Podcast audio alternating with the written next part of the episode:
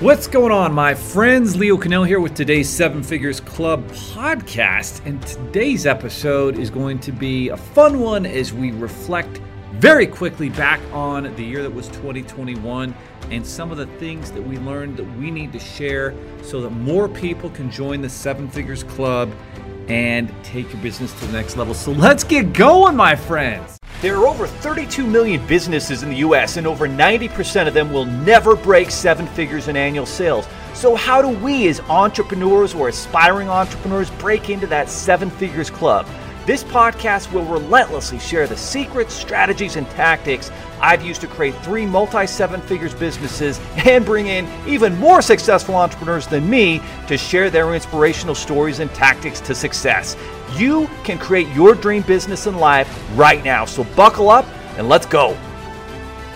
All right, so today's topic is why pivoting in your business is the key to massive success and how we pivoted to 150% growth in 2021, which is good because in 2020, we basically flatlined. And boy, if you flatline in your business, you're going to be out of business very quickly. And so that was an important lesson. We're going to talk about why we grew 150% this year, why we flatlined last year. However, we did build some foundations that we'll talk about as well. We're going to talk about how Twitter made a massive pivot of their own and uh, did that in the beginning. They're making another one right now with. Uh, Jack Dorsey, the CEO and co founder of Twitter, stepping down so that someone else can kind of take that burden over.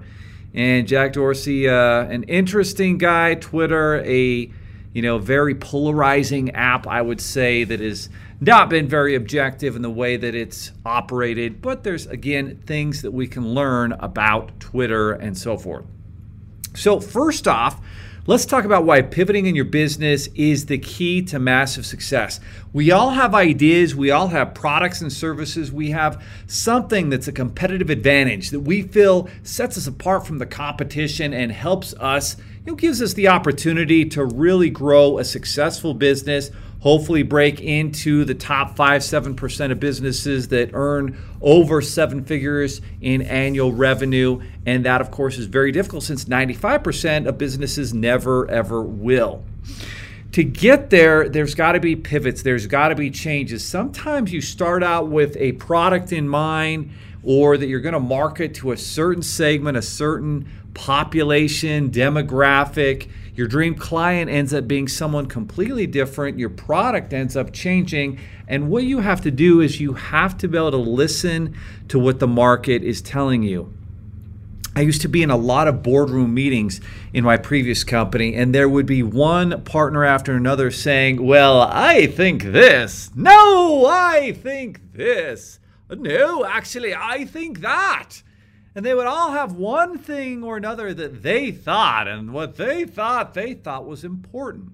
And what I've learned in 20 years of entrepreneurship is no one gives a damn what I think. What everybody cares about is what they think. And overall, when you have a product, a service, a business, something that you are trying to deliver value on, nobody cares about what you think the market will decide whether you've got a good product or not. The market doesn't care what you look like. The market doesn't care, you know, about all the little things that you think they care about. What the market cares about is themselves. And what your dream customer and client thinks about and dreams about is how can something make their life better and give them the result that they want. And as a great example to this, uh, you know, one of the guys that I listened to, great guy, uh, Andy Frisella. You're going to have to, uh, you know, listen to a few f bombs if you listen to his podcast. But he talks about the first 10 years of operating his his nutrition and health and supplement business. The whole time, he's basically just trying to sell a product. He's not trying to solve someone's problems. But when you actually try to solve their problem and deliver real value and listen, because the market will whisper to you what they want and need. It reminds me of a business law class that I was in at the University of Utah. And in this class, they talked about this case. And he said the case will tell you where the truth is, where the truth lies. And there was this, you know, very narrow bridge, narrow road, two cars got into an accident and someone died and so they wanted to figure out well who was liable and each was blaming the other for driving poorly. And when they actually went there and measured it out it turned out that the road and the bridge were too small for two larger vehicles to fit and so it was actually the government the city who had built that bridge that ended up being liable. And that's what the case that's what the law was telling the was was whispering as to why uh, what the truth was surrounding that case. And the market is very similar. The market will whisper to you, no, we don't like this, but we really like that. And you can learn by, you know, researching and going through your your competition, what are they doing? You can learn by jumping into other markets that maybe aren't even in your profession or industry and seeing what's working there and incorporating some of those ideas, tactics, and strategies into your profession. And that's a great way of finding value and delivering it to your customer. But at the end of the day, it's what the market thinks that matters, not what we all think. And so as you're going through this, at some point, we all have to make pivots. We have to make changes. And to give you an idea, let's talk about 2020. In 2020, early on, I had uh, at the end of uh, 2019, it was my goodness, time flies. So it's, it's about September, October of 2019, and I'm reading this book called the the Millionaire Fast Lane, and it's a great book by MJ DeMarco, and he talks about building the type of business that you could sell, that you can really leverage and scale. And since I'm in a full service, you know, business finance business where it takes a lot of employees, a lot of you know payroll to deliver a great value and great result to your clients it's it's a difficult business to grow and scale. And so i thought well i'm going to you know you know team up with experian and offer a unique take on identity monitoring solutions and monitoring your credit and i had a lot of experience with credit and i had my credit college course that i was going to give away for free so I figured out a unique competitive advantage and I went out and with our business funding clients, I thought, okay, everyone who, you know, is struggling with credit, doesn't qualify for business funding, they're going to love this. This is going to be exactly what they need. And so I launch it and we get some signups, but it's very difficult. And at $30 a pop, it's very difficult. And I've got, you know, my partner out there and and other you know, members of our team at these events in California and Texas, and they are slinging this uh, identity secured product that uh, you know it's kind of like a LifeLock. It protects your your identity and your credit with a million dollars of insurance. And at the end of the day, I learned that with our particular group, the market was not looking for that product the market was not. What the market was looking for was full service credit repair with some identity, you know, solutions and credit education. And that's what our market wanted. And that's what our market needed. And so instead of trying to continue to fit that square peg in the round hole, I pivoted and I said, okay, great. We're going to do a full service credit repair company. It's going to call, be called prepmycred.com. I brought in, we brought in additional partners who you know can really run it and do it the right way. And it's been the right decision and i'm excited you know in 2021 that business really flourished and grew went from zero to hundreds of thousands of dollars in sales and no employees to about uh, you know six different employees. And it's getting momentum. That's a great example of pivoting. Along those same lines in my business funding company i had created you know, not really a very strong affiliate partner program. It was kind of, you know, just easy, put together, facilitating, helping business coaches to get funding. And so I kind of threw this together and I thought, well, what if I do it right? What if there's different levels? And I put together training because a lot of people wanted training and, and I wasn't offering it at, at the time. And so I listened to the market and I pivoted and I built Funding CEO Academy with different levels our executive partner membership, our funding partner membership.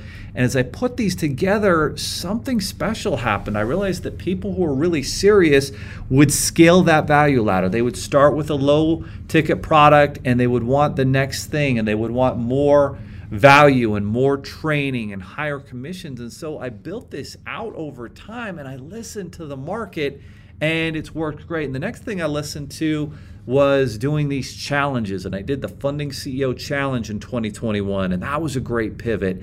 And that brought all sorts of you know massive momentum into our business and it brought new funding partners and new connections and we spent a lot of money on advertising on Google and Facebook and all these great things continue to happen as we made these pivots and now I'm making it another pivot where I'm following a guy who's built a 100 million dollar business and learning from his sales funnels and incorporating it into our business. And now we're paying attention, we're pivoting and adding an app, a software app that's going to make funding even better and more streamlined for our customers and clients. And it's going to deliver value to them month after month. And it's going to make our company more value. So there, there are all these pivots along the way that you have to do if you're going to stay in business, if you're going to thrive. You've got to pivot to make it. And that is a book that I'm going to be writing Maybe not. Until I would guess 2023 is probably when I'll write that book, but it's going to be kind of like uh, Shoe Dog. If you haven't read that book, great book by Phil Knight, the founder and CEO of Nike.